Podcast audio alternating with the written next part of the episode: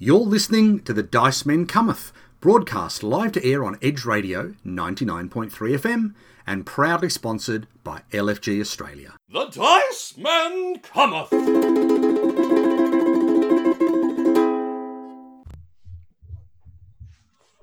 Good evening, good evening, good evening, everybody. And it is the Dice Men Cometh, your favoritist podcast all about board games, card games, role playing games, and any type of games you can play over the interwebs and on a table. And yes, I have gone back and watched every single episode of QI in isolation, hence why I'm doing my best Stephen Fry impersonation at the start of every episode. Some people have noticed that.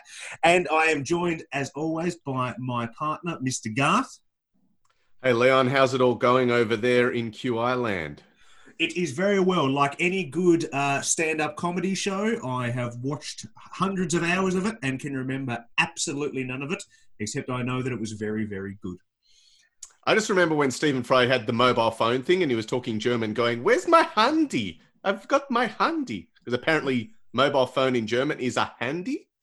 Oh, that's good to know. Go know. back and watch it. It's definitely there. It's definitely a lot funnier than that was. So when I was walking, when I was walking around Germany asking for handies, then people were giving. That's why they were giving me their phones, right? Yeah.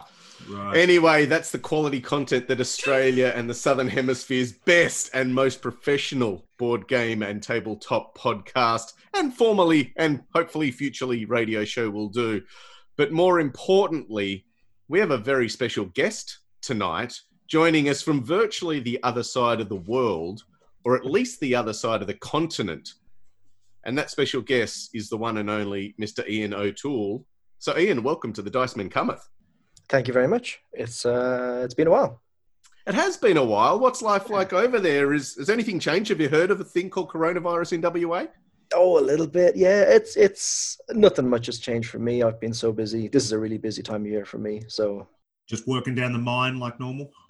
Yeah, pretty much. I usually don't poke my head out very much these days, so that kind of works for You guys, you guys each situation we find each, ourselves in. I think. That's, Yeah. that's what we get told about people in Western Australia. You each have a mine each. it feels like that sometimes. This is my mind. And also on this show, after we have a interview with our illustrious guest, we are going to be talking about the new nominees for the Spiel des Jahres that just came out a week ago, just after we recorded the last episode. And we're also going to talk about a game that we played before all this craziness happened that was uh, a nominee only about two or three years ago that we hadn't had a chance to, and that is The Quest for El Dorado. Yeah, that was in those bad old days where I had to actually come to your house, Leon. Remember those? Yeah, it, it was horrendous. All, the- I all the know. comfiness and you know having people around and having to And free Right. chocolate and be nice stuff. to them, and they drank all the beer in my fridge, which is all just sitting there now, doing nothing. I know. Not my whiskey cabinet though. That that's running dry very often. but anyway- look, we better get straight into this. And for those listeners who, oh, I don't know, haven't listened to any episodes and clearly haven't played a board game, um, Ian, would you like to give us your who you are, what you are, and why should we talk to you? uh, I may be the worst person to ask that question. Um, um, I'm a graphic designer and an illustrator uh, who works in board games. Absolutely. short, And- short version of it. It, it sure is. Now, we had the, the pleasure of meeting you for the first time in PAX several years ago, and uh, Yeah. very luckily you had your copy of Glory to Rome there. But I wanted to to get back into this little bit of a backstory, but because you you must be one of the very few people, especially in Australia, if not the world, who are basically seemingly making a full time living out of this board game situation. Is that the case for you? Yeah, absolutely. Yeah. yeah, Has been for the last uh, four to five years. Yeah. So going going back to those you know heady days of when you were you're still living in in Ireland, I guess it was. Right. Was this your your childhood dream? Going, I want to want to make the next Monopoly. No, no, no, no. Um, uh, no, I, I, I, I didn't really play all that many board games as a kid. I played some, like everybody, I guess, but I played D and D quite a bit. Mhm. Um, and uh, you know, other role playing games, Cyberpunk and Middle Earth role playing game and stuff like that. So it was much more that sort of thing, and also um, some of the Games Workshop games, um, the the tabletop miniatures games. Uh, so I used to play a lot of that. I used to really love the artwork and things in those books. Um, I remember poring over those for hours and hours. But uh, no, it was never even into into adulthood. It was never really a. a, a I guess I, I, came to um, to uh, board gaming fairly late, I suppose. Yeah, because look, I've I've done my research here, Ian. So oh. My my internet sort of research tells me that you are a big fan of designing petroleum stuff. um, yeah, yeah, fan is a, a strong word. so what what's this? Because this is this is on on one website where you were interviewed, basically saying that you were in the process of of that was that was your gig. You were designing pe- petroleum. Bits and pieces, is that well, right? Uh, well, I, I I worked for a few studios, design studios in in Perth in Western Australia, where I live. Mm-hmm. Um, and it's a big mining town, mining and petroleum town. So all of the decent sized clients are, uh, you know, in, in that sort of business. So it's it's unavoidable. Yeah, fair enough. Really, it's not really by choice. Yeah, yeah, yeah. so not the most that, exciting work. Yeah, but how did that? How did how did you get into this? Like, you know, because there's a there's a a lot of people in this industry go, you know, I could do it better than the, the wonderful professionals, or I've played a game there, I've, therefore I can make hmm. a game. But obviously, for you, you've you've got the skill set of, of graphic design and illustration. What was the the leap from having that skill set to using that skill set in in board gaming? Um, it was so I started working for myself um, about five to six years ago now. Um, and at the start, I, I was busy, but not as busy. So I had a bit of time to sort of seek out um, to try and widen my client base, basically. Yep. Uh, so I thought I, I was just getting into board games at that stage, um, and I thought that would be a fun thing to do, um, basically. Um, so I post, I post. Sorry, go.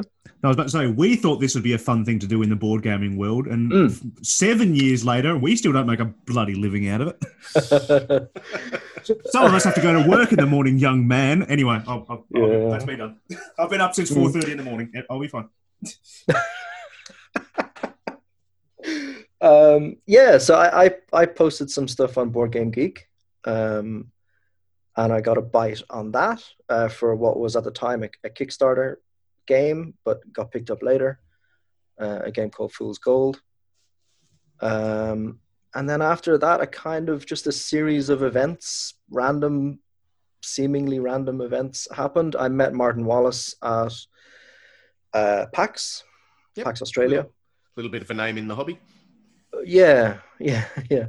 Uh, and I was playtesting with him, and I was telling him what I do, and then he asked me, "Do I know anything about H.P. Lovecraft?" Which I do and then he basically said, "Do you want to do the artwork for um, a study in Emerald?" The second, what I didn't know at the time, but what turned out to be the second edition.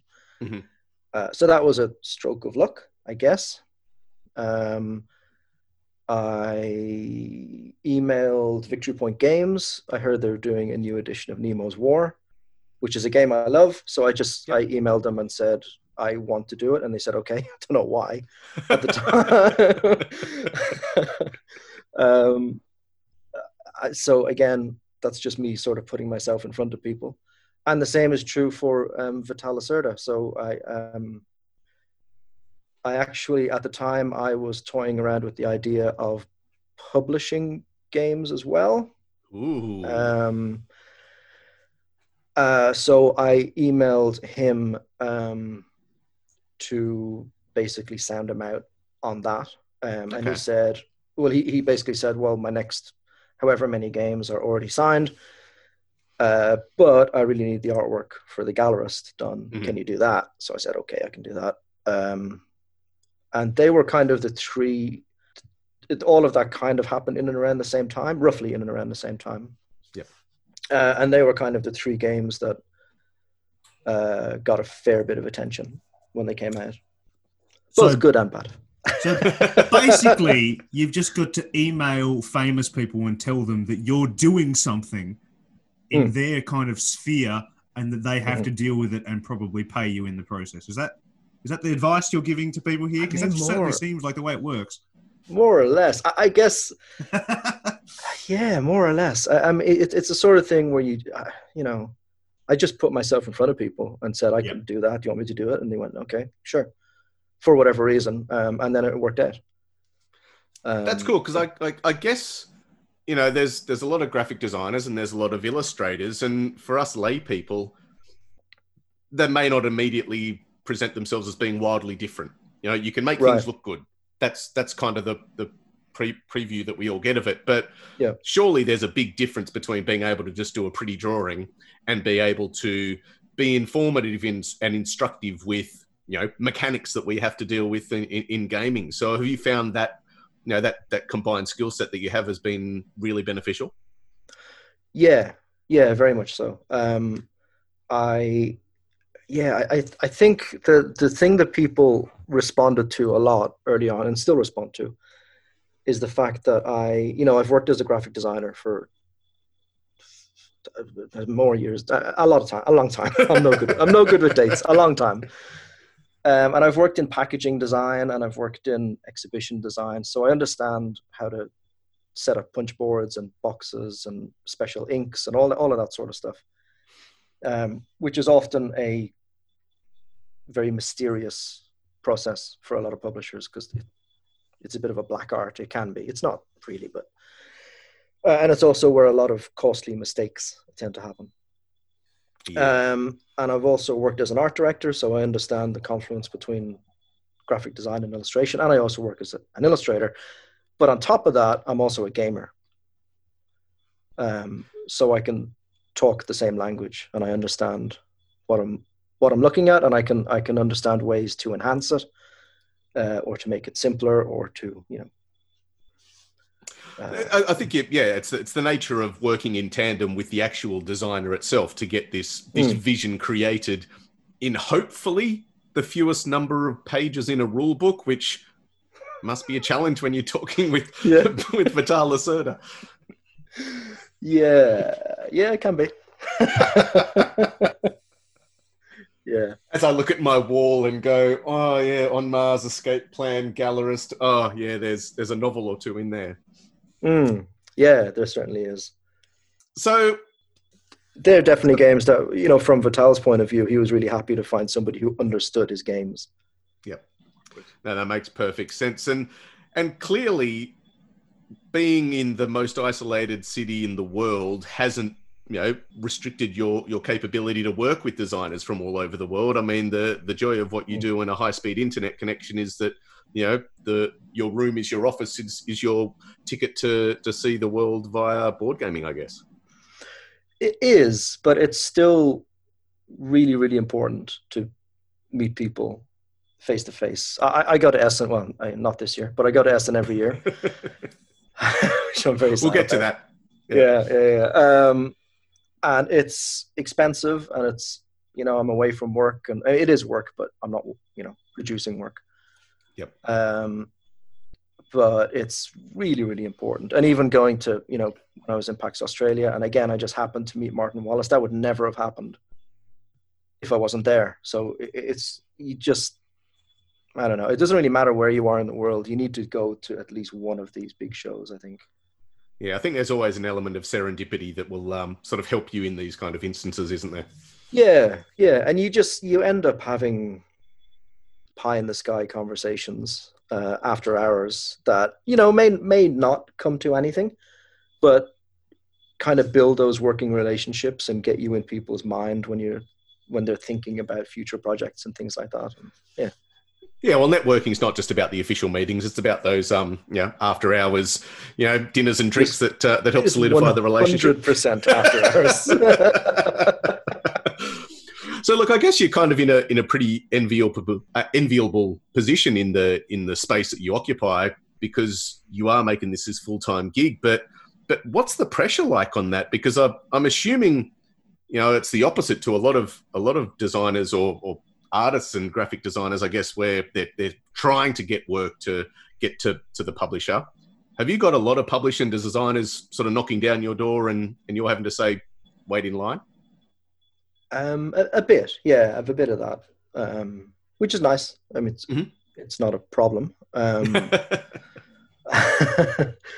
uh, yeah, yeah, I've I've been pretty lucky, I think, with people who have come along and asked me to work with them, and and also, you know, I I, do seek out particular types of jobs sometimes as well. Um, Yeah. But yeah, I've been I've been pretty lucky so far. Fantastic. So let's get let's get away from your your professional gaming and talk about Ian the gamer. I'm presuming I'm presuming you're going to have a well trodden story of I played Catan and then I went to get a Yeah. little bit a little bit deeper and, and went there. But well, Mhm. Okay, well, was Catan this game that sort of set you on this this new path of yours, or was there this light bulb moment for you playing some game earlier in your your gaming career, as it were, that that has led you sort of to fully embrace the hobby? Um, it no, it was it was Catan. Yeah, Catan was the first game that I played that was just very different to anything that I understood board games to be. Uh, and then, it, but uh, at that time, it was every game I played was very different. Catan just happened to be the first one, but then I played Dominion, and then I played Agricola, um, and all of these were vastly different and uh, you know exciting and all that. Um, and Race for the Galaxy and Yep. um, you know, all, all, all games that I played pretty early, and each one in succession was just a new frontier, basically. so what's the favorite what's the game that you know is still the one that gets to your table or you want to get to the table as, as regularly as possible Um, I don't know. Is that the same question? I'm not sure. My my favorite is still Glory to Rome, great um, and I still play it pretty regularly. Um, I'm lucky enough; my wife really likes it. So how are you going to get the rights for that game ian we need you to need to make that game happen I don't think it's gonna happen. I I mean, know. somebody somebody might do it. I don't know. We- We'll we'll see. oh, But wouldn't that be I don't. I don't have dream? the. I don't have the means to, to make that happen. uh, yeah. all right Yeah. so let's look at let, let's look at 2020 but before we get to that leon you, you better say something of you- are you are you still there I am still here. It's just it's I'm listening to a conversation. It's it's weird because I'm listening to Garth, which is a thing that I do quite often, sadly.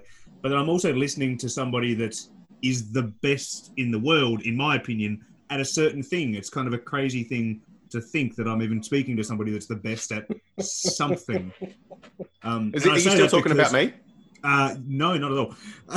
and the reason I mention this because um, when we first met Ian, he played um, Lisboa with us, which was not even out at the right. time. And I still, Yep. to this day, even though that is, in terms of the style of game, is not in my wheelhouse in the slightest. But from my Yeah. money, that that board that you designed is possibly, I still think, the best bit of board gaming art. I've said for ages that I'd quite happily have that board on my wall somewhere. I was just enamored of it when I was playing it with you and just looking at all the stuff going, this guy across from me did this, and this is amazing looking. hang on except that one blank spot that you've still never gotten over leon I wasn't going to mention that, Garth. I wasn't going to mention the one little blank spot which I gave him the best idea of what could fit in there perfectly, and he Come on, didn't you do can't it. fanboy out too much you're not But- mark You know, what ifs? Uh, but my, I did have actually a question after I got the gushing out of the way, and the question was Well, thank you. That's yeah. Thank you. uh, the, the question was that um, is there a style of game, be it say a you know, worker placement deck builder, is there a style of game that you've possibly done before in the past, or even not at all, that you'd like to to sink your teeth into a bit more? Um, as I, as regards working on the game or And playing. in working on the game, probably from more of the, the the art and kind of the layout kind of aspect, I guess, is what I'm asking. Um, I don't know. I really like doing Euro games. Yep. Because they, they tend to be more sort of puzzly and, and mechanical on the on you know the, the board and the the pieces themselves tend to be more of a, a puzzle for me to work out what's the best way to present it. So I like doing that. Um, I'd really like to do a Feld game, a Stefan Feld game. I haven't done that yet, but I think that would be a good a good fit. Well, I did hear from somebody quite prominent that if you just send him an email telling him that you're doing his next game, that it just falls straight into your lap and you'll be completely fine. You know, I did. I tried that with his games actually, and it's, Oh. it hasn't worked. Yeah, it has not worked yet. Ah, when was the last time you tried, though? Because you've got to remember that you, you're, you're a Kanga winning artist now, That's so you've that's got right. Yeah, you've yeah, got yeah. I need to all the put that in. clout, sir. All the clout. Yeah, yeah, yeah. Uh, about two years ago, I think was the last time I tried.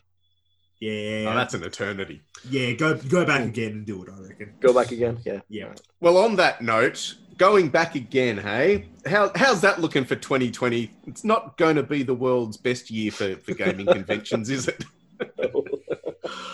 Oh, it's such a shame. I mean, you know, us in Tasmania and, and presumably you in, in WAE, and, you know, we get used to being isolated. That's just part Mm. of the deal that we, we accept. But we have these little beacons of light. And for, for some of us, it's BorderCon and LFG and PAX Australia. And for, for someone like you, it's it's going overseas and, you know, doing this networking during hours and, and after. So what do you think is going to be happening in terms of that that networking space for designers and publishers and illustrators over the next you know six to twelve months, if not longer? Do you think that things are going to have to change too much? Um, I I don't know. I mean, I, I I think we all knew that all the conventions were going to be cancelled. It's only just Yep. officially happened uh, this last week, I think, which is Essen Yeah. and and Gen Con. Um, uh, so I, I mean, I know they're still on the cards, though. I think At the moment, at the moment. no announcements. yeah, I, yeah, I'd be surprised. And even if it was, I don't think that many people would. no. Yeah, I don't know. Yeah. We'll, we'll see. So I don't know. I know. I know a lot of publishers and thing and events are doing sort of virtual conventions, and e, exactly how that's going to work, I don't really know. Mhm. Um, but as regards keeping, you know, uh, from a professional networking point of view, um, I, I don't think there is a substitute, to be honest. no, You know, face to face is is just it's it's it. You know, it's it's where you get the the real connection. You get to you know Yeah. just talk to for the wee hours and um yeah, mix yeah, your business it, and pleasure. It's, it- it's also like it, it's kind of like it's kind of like Christmas in a way where everyone's on the same page for what they're doing for that space and time. Do you know what I mean? Like everyone's you know, not everybody, but most a lot of people are on holidays at, at Christmas time and they all want to get together and have fun and all that. Whereas at, at a gaming convention, everyone is one hundred percent thinking about games Yeah. and the games they're designing and the games they're publishing and what's coming up and like everybody's focus is on that every single conver- not every vast majority of conversations are about games um, so it's just a very positive um, environment for you know relationships to form and, and projects to flourish and all that sort of stuff. So yeah in, in the absence of that um, i think uh, people will just need to connect virtually more. I, I, Yeah. I think that's pretty much but it, it, it really is no substitute No, not none whatsoever. So, yeah, hopefully we'll we'll get this year over and done with, and 2021 can be bigger and better. Now, just a Yeah. couple of things before we sort of draw this one to a to an end. What using this as, as inspiration? What can you think of as a uh, as a new style of Corona or COVID themed game? What what springs to mind given the situation that we're currently in? That's not just a pandemic or clone. uh, i am genuinely hoping i'll be honest that we once it's gone we completely forget about it I could really do it. Like playing games or watching films about it. I just maybe in thirty years' time, maybe. Yep. But in the near future, I'm hoping it's just not a thing. Yeah, that'd be nice. I think that's what we said about Trump as well, didn't we? Mm, Yeah. yeah. I think there is All a right. board game to be made about, I don't know, just the simple fact that seeing people right now, like if you see people shake hands, you just go, Ugh! and how, Right. and the, how, your reaction to just the way that the world is at the moment. I don't necessarily think it needs to be a COVID thing because again, I'd like to forget that as well. But just the Mm. way that we look at the world, I think there's definitely a game in that somewhere. That's for sure.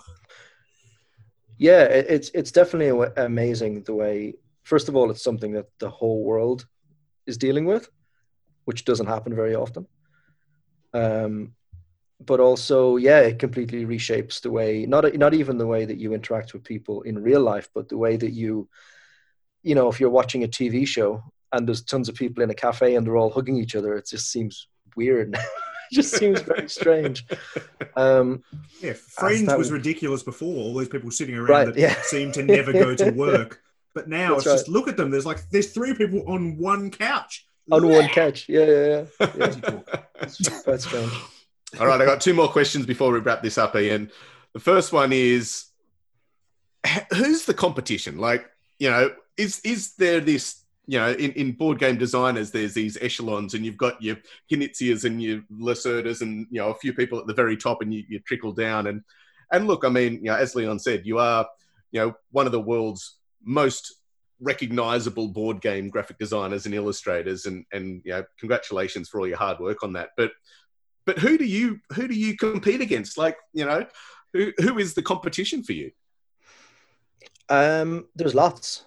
There's lots of lots of people. Um, some of whom I know, and I'm Mhm. I'm I'm familiar. You know, we we have a a Slack where we chat to each other and bitch about clients and things. um, so uh, there aren't that many people who do both, who do illustration and graphic design. There are Exactly. some, um, and but there aren't that many that I know. I tend to know illustrators, a lot of illustrators. Um, so you know, you know, um, Kwanchai, um, uh, Lina and David, who are Mr. Cuddington, yep uh, Tanya, Tanya Walker. Um, you know, lots of people like that. Um, but uh, you know, as I said, there are people who do graphic design and illustration as well. But I think, I think most of them are illustrators before graphic designers. I, I think maybe that's fair to say, and I tend to come at it slightly from the other angle yep um, from a graphic design first standpoint. So I think that kind of separates me. But you know, the the word competition doesn't really enter into it. To be honest, it's not a. It doesn't feel like a competitive market. It doesn't feel like people are vying for the same work and stepping on each other's toes. You know, that just doesn't happen. It's all it's all very amicable and is that a reflection on the size of the hobby when you compare it yeah, to I, I think know, so. video Yeah. games and all that kind of stuff yeah Yeah, All right, I- I- last- I think so. Yeah. Excellent. Last question before we, we draw this one to a close and, and move on to some other games is you've got a decent wall of games behind you there. Hmm. And obviously your knowledge of board gaming is pretty large. So what what game do you need to drag off the shelf and just redo? What game do you need to make look a lot better than it currently does? And you can be totally honest here. Yeah, Please. and you can just actually email these people and make it happen. We've, we've discovered Yeah. this ability. There's this power of email Um, you have. Carpe Diem's pretty ugly. Yeah. I came. I actually came quite close to redoing Carpe Diem, but it, it didn't happen in the end. Oh. Um, yeah, I would have liked to have done that. Yeah. Um, I would. I've I've spoken before. I would quite like to redo Castles of Burgundy, but Mhm. um, that also has not happened. Um, I think they're probably the main two. Castles of Burgundy is the big one. Um, I'd love to, as I said, I'd love to redo Glory to Rome, but that's not because the edition is bad. It's just it's not available. Yeah. Um, I think the world would like you to do that. Or, So or again, if you can make it do happen- somebody to do a good job on it. It doesn't Yeah. have to be me. Just release a print and play version. We'd all print it off for you. please, Yeah. please. I'm not sure who's going to pay for that, but okay. I've got a bottle of red wine. I'll send that to you by courier. mm, mm. Oh, yep. I'll tell the family that we're eating wine this month. Surely I can pay you in exposure. Isn't that how it works? Mm, yeah, thanks. All right, Ian. Well, look, we better draw this one to a, a little bit of a close because we've got to come back and actually talk about a couple of games and uh, a couple of awards that are, are coming up for this year still. So, Mm. look, Ian, thanks so much for your time. Um, problem. you're going to stick around for the rest of the episode. Uh, you're with the Dice Men Cometh. It is or isn't Edge Radio 99.3 FM, and we will be back after this break. Brought to you by our good friends at LFG Australia. Hi, this is Shim from Garful Games, and you are listening to The Dice Man Cometh, a podcast about all things board game related. Brought to you by a pack of Australians, which, as we all know, aren't very good at sports, but are great at going on and on and on and on and on about anything that doesn't really matter, which is perfect for podcasts. And there you go. That was so and so with what's he, whatever it was, with the Dice Men cometh on Edge Radio 99.3 FM. With thanks, of course, to our long term sponsors, LFG, who we love. Now, Leon, you want Yes. to talk about a game that we played a lifetime ago. We did. We actually played a physical version around a physical table in my physical house. And that Yes. game is Tom Jones?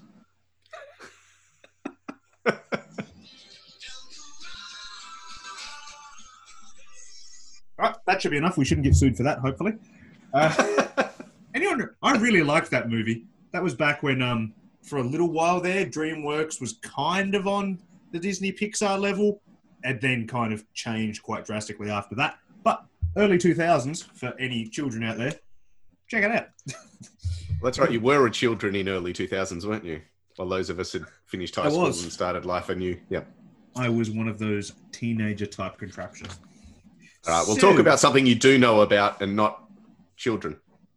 Okie doke, I can do that because deep in the dense jungles of South America lies El Dorado, the city of gold. Unlimited treasures wait in the Lost Kingdom gold, jewels, and precious artifacts.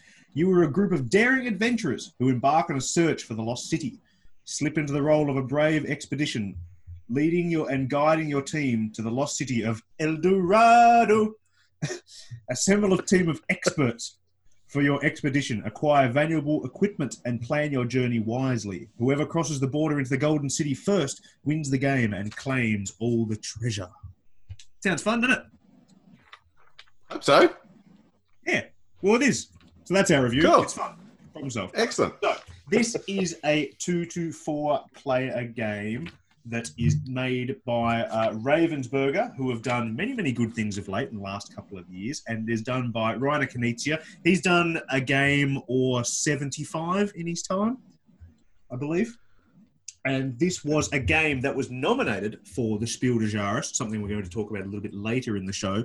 In 2017, it was nominated in the same bracket as Magic Maze and Kingdomino, which was the eventual winner.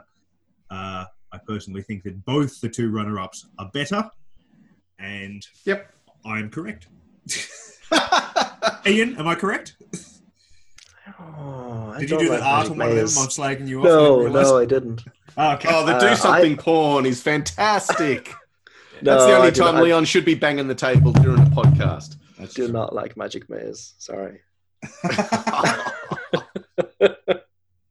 There you go. You hear it here first. Ian O'Toole thinks that the Quest of El El Dorado should have won, and he's furious about it. I can see him now. I think being- King, Kingdomino's a good. Uh, I think Kingdomino's pretty good. Yeah, it is good.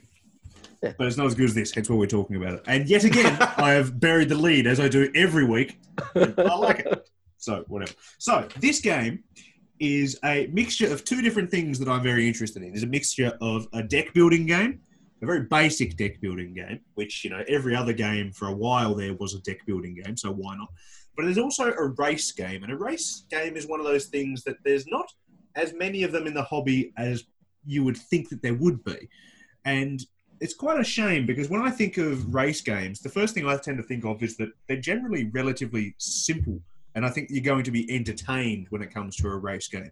I think of things like Jamaica and more recently things like Flamme Rouge, where you're just going to be sitting down and being entertained. So, my question to you, lads, is where, where are all the race games? What's up with that? Yeah, well, that's a, that's a good question because I looked at you know a, a, a tiny, tiny, tiny bit of research for for this break, and I also wrote down Flamme Rouge as a game that I would compare this to, and also maybe Karuba. Um, there hasn't got Mm. the sort of the deck building elements to it, but then I look at something like Lewis and Clark, also with art by Vincent, um, and go, well, look, that's sort of a similar mechanics. You've got the deck building nature of Lewis and Clark. You've also got the race up or down the river but yeah, it's probably a mechanic that could could have a little bit more love. I mean, there's certainly a fair few car racy games out there in, um, you know, that, that you can play, but not in things that aren't cars or maybe scaling mountains in K2 or going down rivers. Hmm. I think it's probably really hard to design a good race game. Oh, what would you Um, know, Ian? Well, not not a, not a huge amount to be honest. well, it's uh, like in in a in a, a, a Euro game or, or or a whatever a different type of game, you've got lots of ways to disguise who's winning.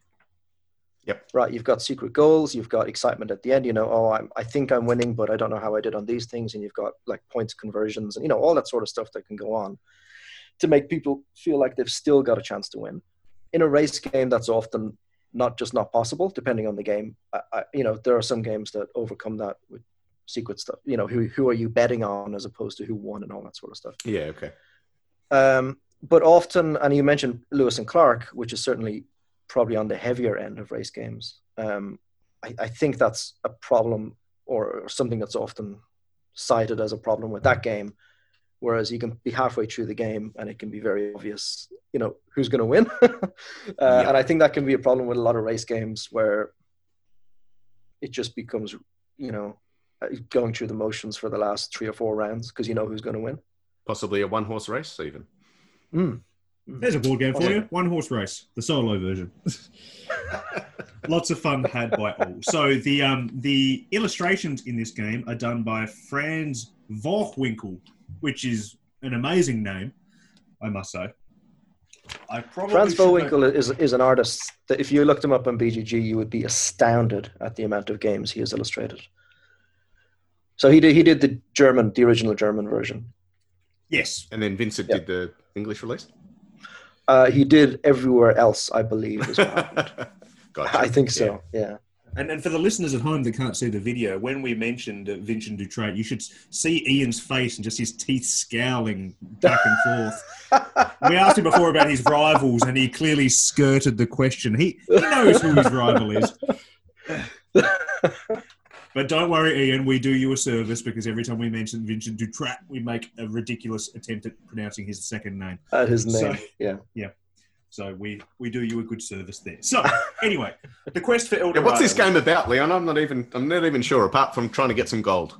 Okay, so like I said, it's a race game. You're trying to be the first person to get to the golden steps of El Dorado. But how are you going to do that? First, you're going to create the board. Now, the, the board is a series of connected different uh, tiles that have different spaces on them.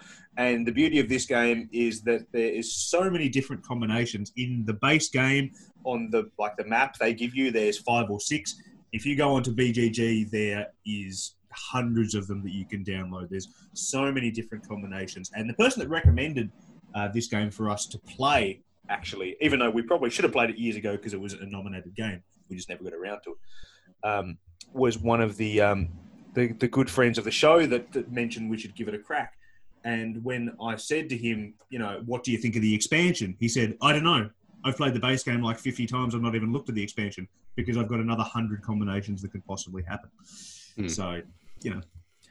It's, it's basically a, a connect a board of interconnected hexes, and on each of those hexes is a lot of little hexes. Yes. Kinda.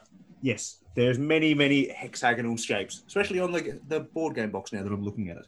But as I also said, it is a deck building game. So the actual mechanic of it is that you're going to be playing cards from your hand and they're going to be having various different symbols on them. And they're going to be symbols that are like the different terrains you're moving through. Like, for instance, you need uh, the green cards, which have machetes on them to move through the forest. You need the blue cards with the oars to move through the oceans. There are cards that have gold coins on them. You need them for two different things. One of them is moving through the cities in the game, which are the encampment, sorry, but also you use them each round to buy new cards because, like any good deck builder, you can buy different cards as you go along to make your deck more cooler and you know as it proceeds. And that happens very quickly in this game. You very quickly get those new cards and quickly get them into your hand, which is nice to see. Yeah, absolutely. And I guess it, you've got the couple of main currencies in this game, and, and a lot of deck builders have at least two currencies going on. In this one, you've got the gold, the money that you'll use to buy your cards, and your second currency is movement, where you're yeah. you've got to decide on every single turn: am I cashing in these cards? Of which is it? You just draw four on any given turn. It's, oh, that's not a huge. Yeah. No, so you really it keeps it tight, but you've got to really decide: do I want to spend my cards on movement, or do I want to cash them in for gold? And that's going to completely depend on whereabouts you are on the map, the terrain that your pawn is on, and the terrain you want to go and visit, the cards that are available, which are although there's a lot of cards, the ones you can actually purchase are pretty limited. So there's a lot of little decisions that you've got to make on every single turn. And that's just the card building, deck building side of things, not even the, the racing side of it so much. Yeah. And the beauty of this game is that since it is pretty quick and pretty simple, the cards, like I said, will come into your hand and go pretty quickly. But there's also cards you can buy that you can get like really powerful abilities that are just one offs. Normally in deck building games, you don't want to get them because you want to build that awesome deck, that awesome engine. But in this, you're moving so quickly that it doesn't really matter that you get that one off superpower that you could need. There's also uh, base camp spots you can land on in the game, which does. Uh, you know, our colleague Mark's favorite thing, which is the thinning of the deck, getting rid of some of those smaller cards that are a bit meh.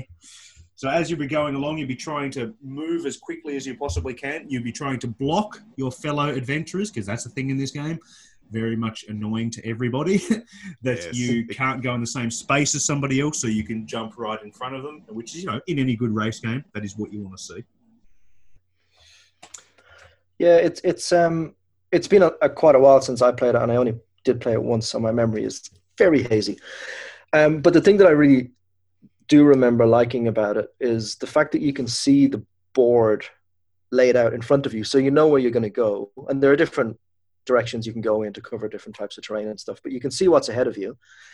So when you're this, you know, the typical deck building decision of what cards do I buy, what cards do I try and get rid of, you can see what your priorities are going to be um, for the rest of the game coming up. You can you can plan your route and you can kind of go, okay, I'm going to go that way, I'm going to go that way, and because the cards in your hand give you movement, um, you can't just focus on where you are now and the cards you need now, because that'll be great until you get to the end of that type of terrain, and then all of a sudden you'll come to a different type of terrain. You won't be able to move at all, and you've got a hand, you've got a a useless deck. So you've got to you've got to get the cards you need now, but you've also got to look to you know to the next kind of goals almost, the next terrains you're going to be moving through.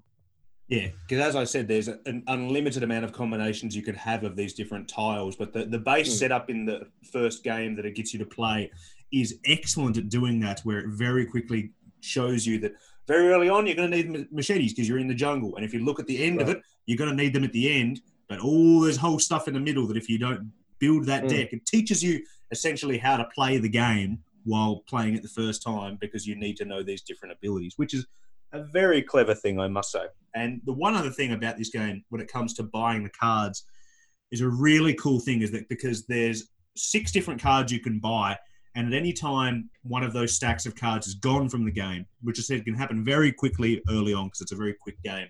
You then can pick from 12 other cards at the top that you can possibly buy, which is a lot. And once you take one, that stack then moves down into the marketplace of the empty spot. So the next person could pick that card, but can only go back to buying the ones that are in front, which is an ingenious little mechanic for a game that moves along at a clip the way that this one does.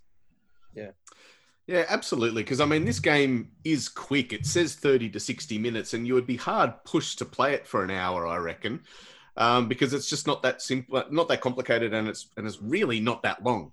And even the deck building side of things, it is a simple, simple deck builder. So for those players who haven't really done much deck building, I think it's a pretty good introduction into that mechanic in the game. Because yes, there are a dozen potential options, but you're only ever going to be able to look at about five or six of those unless you're that person who's able to buy that one that can move down into the, the purchasable slots. It's pretty it's pretty simple. And I think, you know, having a 10 plus age group is maybe giving the game a little bit too much credit.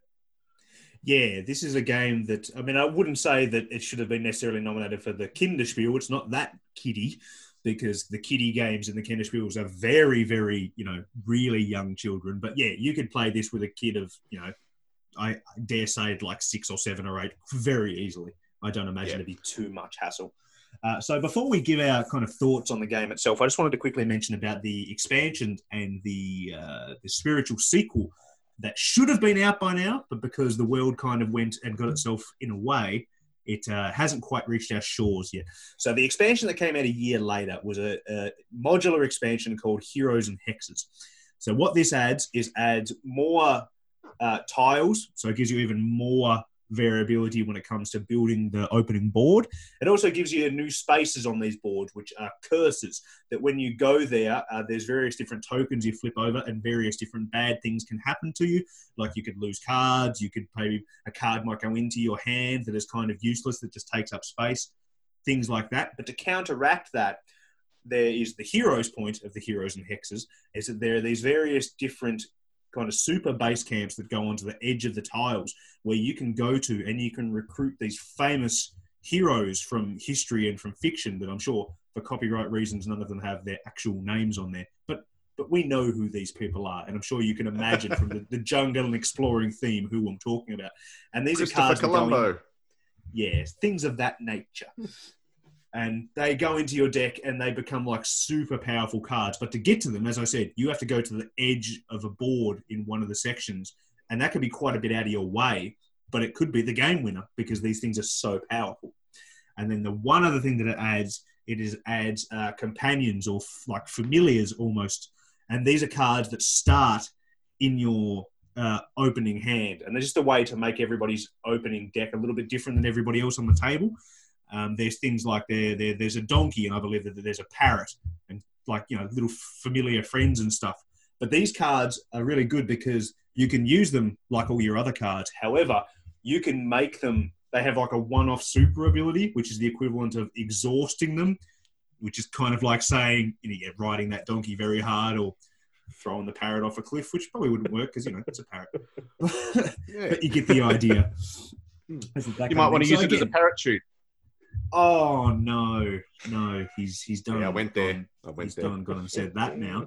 So that's a thing and that's happened. so so yeah, it adds various different bibs and bobs. So like I said, it fits my Leon's criteria for a first expansion in that it adds more and you want more of a decent game, but it also adds things. If you want to add it, you can. If you don't want to, you don't have to.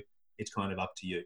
And then a sequel to this game, which is the gold, which is El Dorado, the Golden Temples, which you can play with as an expansion or a complete standalone. And this is what happens at the end of the quest for El Dorado when you actually get to the city. This is the next section of that. This is an entire game set in the city of El Dorado, and you're trying to get to the temple that has all the crazy loot and whatnot. So you could combine them to have like one big super game, or just play it by itself which sounds like an awesome idea, and I can't wait to get my hands on it when the world is back to normal. All right. Well, Ian, what are your memories of this that. game, mate? Um, I liked it. Um, it didn't make a huge impression on me. Um, I'm not the biggest fan of race games in general, and I'm so-so on deck builders. Um, so it's not really a game for me. I thought it was a really solid Spiel des Jahres game, though, perfect for that sort of uh, sort of broad family um, appeal. I, I thought it worked really well. Um, and as a certainly as an introduction to deck builders, um, it's great. It worked really well. Yeah, well, I'll go next. Look, for me, yeah, I think uh, I agree with you completely. I think for a Spiel nominated game, it fits the bill completely. I can see it on the shelves of supermarkets. I can see a, a Mm. family putting it down and playing it quickly because it can be played quickly so that it can hold the attention of younger gamers. For me, yeah, it, it was too simple a deck builder. And the race game, I don't know, it was it was fun, but it wasn't long enough for me to really get my teeth into a race game. I, I kind of enjoy the a little bit longer just so that there can be a, a bit more ebb and flow because I do feel like again this can have a bit of a runaway leader in, in the times that I've played it. But you know, I haven't tried it with the expansion. I'd certainly be able to give it another go because at the end of the day, it's only half an hour out of my life, and I've I've got Yeah. plenty of free time at the moment. Yeah. So pretty much to, to echo what you guys said is I think that year, especially with um with uh, Magic Maze and with Kingdomino, all three games could quite happily fit on anybody's kind of gaming shelf that can easily be brought out. It's a kind of a game that as soon as you look at it, you're going to go, oh, that's I remember how to play this now. It's not very difficult at all.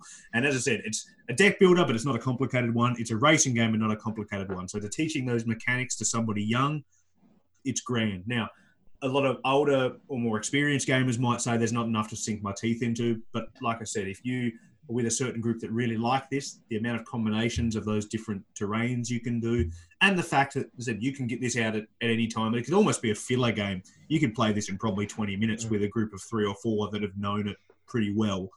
And I think because of that, it's probably going to stick in my collection because it's got that nice little middle ground and it fits in very nicely, as I've mentioned many times before, with the things like what I call my, my Sunday relaxing games, like Tokaido being the king of it. Because you could just put this and go, let's have a game of this. It's going to be half an hour. It's going to be a laugh. We chuck it back, problem solve. If you win, you do. If you don't, you don't. It don't really matter. So um, yeah, I think that year especially they, they did right with um, with the Spiel was a very good year for the nominees, and perhaps this year might be the same. But who knows? But we will talk about that in a moment after we have a quick break. But remember, you are with the Dice Men Cometh on Edge Radio 99.3 FM. We are proudly brought to you by our good friends at LFG Australia. That is lfg-aus.com. Check them out. They have lots of cool stuff. And we're going to mention it before the show ends, but remember the competition that the Dice Men have at the moment, which will be in its final days when this episode comes out. We have a $100 gift voucher to give away to LFG um, Australia because they have lots of good stuff and they can send it right to your door because who wants to go out anyway? So we will be back after whatever I put in the edit. G'day, my name's David. I'm from Grail Games, and when I want to listen to an Aussie podcast, I listen to the Dice Men Cometh, mate.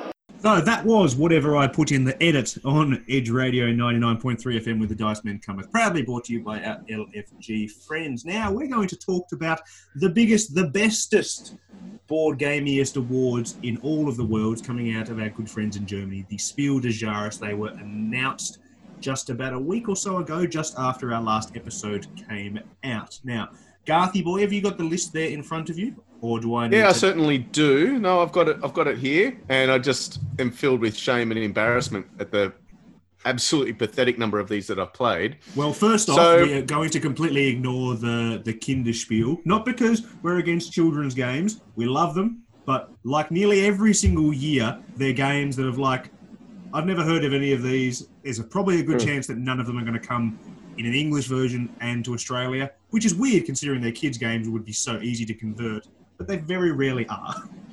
Yeah, fair enough too. Well, look, let's get. But they're always fantastic. Yeah. Oh, look, I think you know they are there. There's you know very quickly Hedgehog Roll, Photo Fish, and Wir sind die Roboter. So if anyone's interested, you can take a look at those. But uh, but yeah, look. So if we go to the the actual gamers games before you know these are the the hardcore ones for us hardcore gamers. You've got cartographers, which is in the role player universe. You've got the crew, the cooperative trick taking game, and then you've got the King's Dilemma, which oh, I'd like to get my hands on that one as well because it is this potentially a Game of Thronesy style, you know, intertwining relationships and ebb and flow and making really big decisions. And then you, yeah, you mix it up with something that's that's itty bitty, and the crew and even cartographers are tiny, and, and you just go, it's a really, really eclectic mix of three games, I think. Yeah, Yeah. I, I've only played one of those. I've only played cartographers. Um, I, I've heard a lot about the crew. I've heard a lot of Mhm. buzz about that, um, and I've heard a, a bit about um, the King's Dilemma. The King's Dilemma is like a campaign style game, so I'm never gonna get a chance Yeah, to I was play. going to say They like, just they just don't work for me. I, It, it, looks awesome, but I mean, I don't think it's Yeah. got a shout in the world of winning at all. I mean, even No, put it this I way, don't- if I don't Pandemic Legacy so. couldn't win it. I'm pretty Yeah. sure no Legacy games winning it.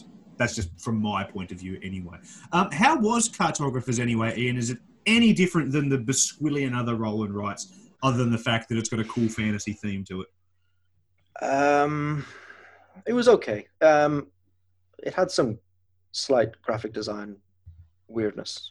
Look at But you anyway, being trying to be diplomatic. getting past that, um, I I like roll and rights, but I like the very. I, I tend to prefer the abstract roll and rights. Yep. Because for me, roll and rights sits in a, a really nice um, position of I can teach it to anybody. It's a filler. It's really quick. Uh, a nice couple of casual decisions, and we're done. So for me, my favorite roll and rights are like Qwinto and um, Ganz schön clever, like that type of thing. That's where that's my sweet spot for roll and writes.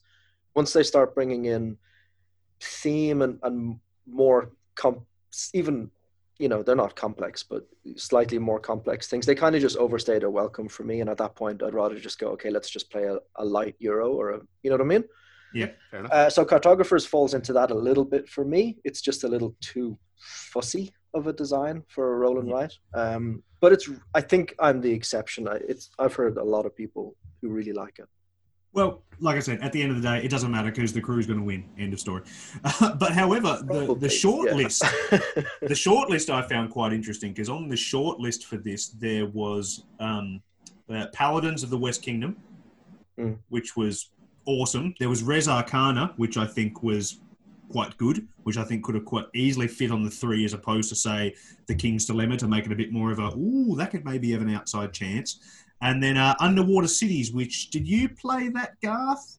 And it went much longer than it should have. play. I dominated. Right. Oh man, I owned that game. That was really good. Oh no, look, you know, it was our very first game of BorderCon last year, and it was probably one of the only wins I had all weekend. But look, I liked it, but I think it's it's arguably too much of a heavy game for it to be considered. I, I think it's too long and too complicated, and I, I think even Paladins is sort of at the the high Yeah. end of complexity for for what you know the the um, the Kennerspiel has been in recent years. So Yeah, it's look it's for me. Sorry. I was gonna. It's it's even weird that um, uh, um, Underwater Cities is on the recommended list. Like it's such a heavy game compared to everything else that's under consideration. You know. Yeah, which look, as a gamer, I like the fact that you know a heavy game is getting a bit of recognition there, but it's just it's in company that it probably shouldn't be in. So, yeah. So the the Kennerspiel is supposed to be kind of you, you know you've you've had your first game, and that's your your regular Spiel des Jahres game. The Kennerspiel is supposed to be your next game. Yep. That's the point of it. So it's not really a heavy gamers game. It's not supposed to be. It's supposed to be like literally your second your next game. step. Yeah, the, the and King's I don't think Dilemma, let's play a game 20 times. Right. Yeah. Yeah. Yeah. yeah Which is just not going to happen. But anyway. So, look, I mean, yeah, I, I, I think the crew is the no-brainer in that one, but that just means by me saying it, it's not going to win. So, look, we'll go into the the big one, the Spiel. So, the three games that are nominated are My City by the good Dr. Reiner Knizia, Nova Luna by Uwe Rosenberg, and then Pictures uh, by Daniela and Christian Stöhr. Um, I have played zero of these games, so I could toss a three-sided coin, and that would be as good as my guesses at the moment. Yeah, I um, I think I'd seen the box of Nova Luna when this was announced, and I was like, okay. and then the other two, and I was just like, okay. And then I looked at all the recommendation, uh, recommended ones because there's about seven or eight recommended, and even those, I was like, okay. Just goes and show that I normally we rely on normally we rely on BorderCon and now LFG to be able to get all these games played before the announcement. Not happening this year, so um, So- yeah, Ian, so- have you got any got any Yes, red hot tips? Me and Garth are pretty much useless, so Ian, it's all on you, please, to explain So- what what is board game, please. Mm. So I've played Nova Luna just this weekend. I played it twice. Um, I have not, to be honest, even before the nominations, I hadn't even heard of the other two games. So Nor I cannot help you there. um, but Nova Luna is uh, it's quite nice. It as a as a as a Spiel game, it's I think it's pretty well suited. It it it shares a lot with um, uh, Patchwork, Mhm. uh, but it's a it's a two to four player game this time. So again, more of a family friendly version. There's a little bit more going on than Patchwork. The, the, I- don't know if you've played Patchwork, but um, how it works is you've got these tiles in a circle um, that you can take. There's a marker that says you can take any of the tiles, any of the three tiles to the right clockwise of this marker. And every tile has a, a time cost on it. And as you take the tile, whichever you choose, you pay that time cost by moving your little marker around the track. Um, and it works in a way that whoever is furthest back on the time track, it's their turn. Mhm. So you can have multiple turns in a row if you take low cost tiles. If you take a big one, then you know you know there's the uh, cost benefit thing of your you get maybe the tile you want, but you're not going to get a turn for a while. sure. Uh, and then when you take a tile, you put it in your sort of tableau in front of you, uh, and each tile has a little uh, a set of goals on it. which are basically it could be like four yellow or two blue. And what that means is um, when so if it's four yellow, for instance, if that tile has four yellow tiles connected to it, then that goal is fulfilled, and you put your little um, a little marker on the goal. Uh, and the object is to get rid of all your markers. Whoever does that first. So it, it is actually a race game as well, because it's literally whoever does it first is the winner, flat out. That's it. There's no one last turn or anything like that. And for you as a, as an expert, does it satisfy the criteria of a Spiel game? Yeah, I, I think so. It's a it's a it's one of those games that is as thinky as you want it to be. You can play it very casually and you can just take tiles and kind of go, oh, that works with that, and you know, I put that beside that, and I fulfill this, etc., etc. Or you can go for all these. You can play it like an efficiency puzzle. Yep. Um, which is really, I guess, what it is. But um, you know, you can go for all these different combos of tiles that work well together, and uh, so the spatial aspect of it um, can be a bit of a, a, brain melter, kind of. You know, as you kind of think, where's the best place to put this tile because I need another tile to fit in there, and then that'll help that goal. You know, it's all these different. It's a spatial puzzle basically in front of you. Um, it looks pretty.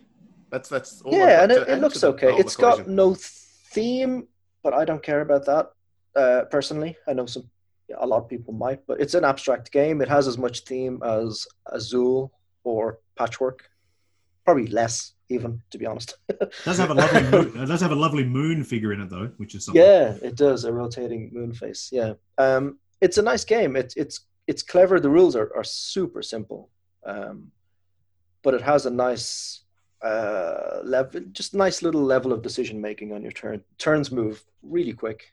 Um, Excellent yeah, it's good. The only thing that I, I, I, it's a player issue really more than a uh, more than a game issue. But like I said, you could play it very casually.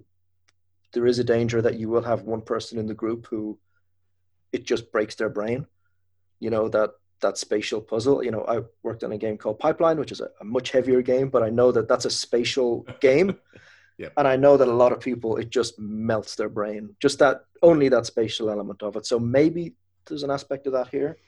I think I most ex- recently experienced that playing Barrage. That just, right. oh right. man, that just yeah. did my head in yeah. for the first third of, third to half of a game, and I, I really want to play it again, but still, oh, that was painful to start off with. Yeah, no, it's it's good, but I, so I, I think there's a danger that some people, you know, might take a bit longer on their turns just because of that.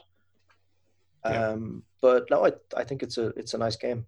But either way, you heard it here first that Nova Luna is probably going to win because sadly, sadly, Paranormal Detective wasn't nominated. It wasn't even shortlisted, and that is the biggest crime against board gaming. I think we can all agree on that. so anyway, we need to wrap this up because our little timer is saying we've only got about five minutes or so left. So we're going to say thank you very much to, to our good friend Mr. Ian O'Toole for joining us. Thank you very much, Ian. But first, we need to find out from you when are we next seeing you on our tables? Not you physically, as in your influence.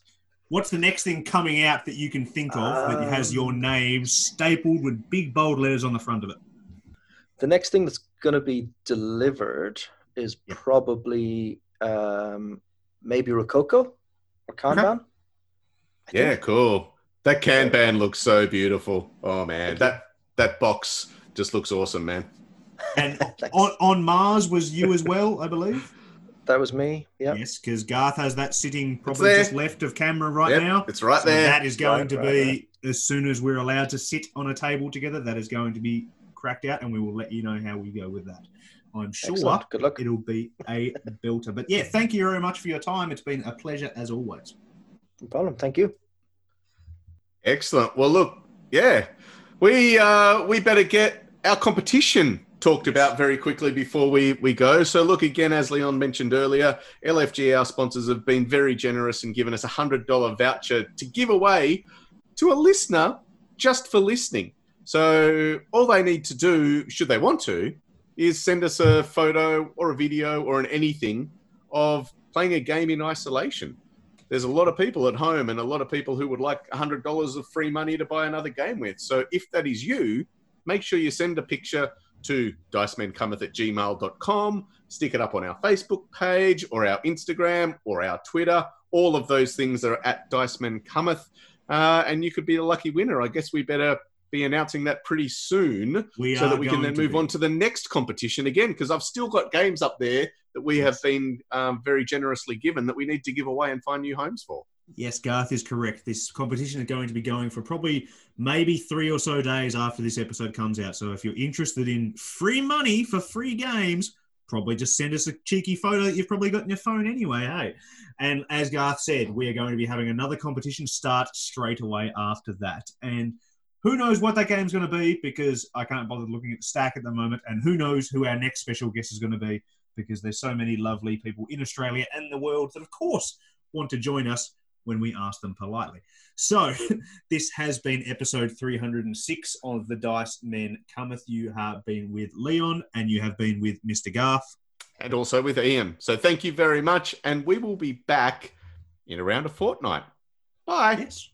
Bye bye, all. Stay safe. Love you. Mwah. You've been listening to another episode of The Dice Men Cometh, proudly brought to you by LFG Australia. Be sure to check out lfg-oz.com.au for all the details of their flagship events, LFG Sydney and LFG Essen Unplugged, as well as their online and physical retail store. You can find us at dicemencometh.com or on Instagram, Facebook, or Twitter. And don't forget, you can support us on Patreon too. Thanks for listening.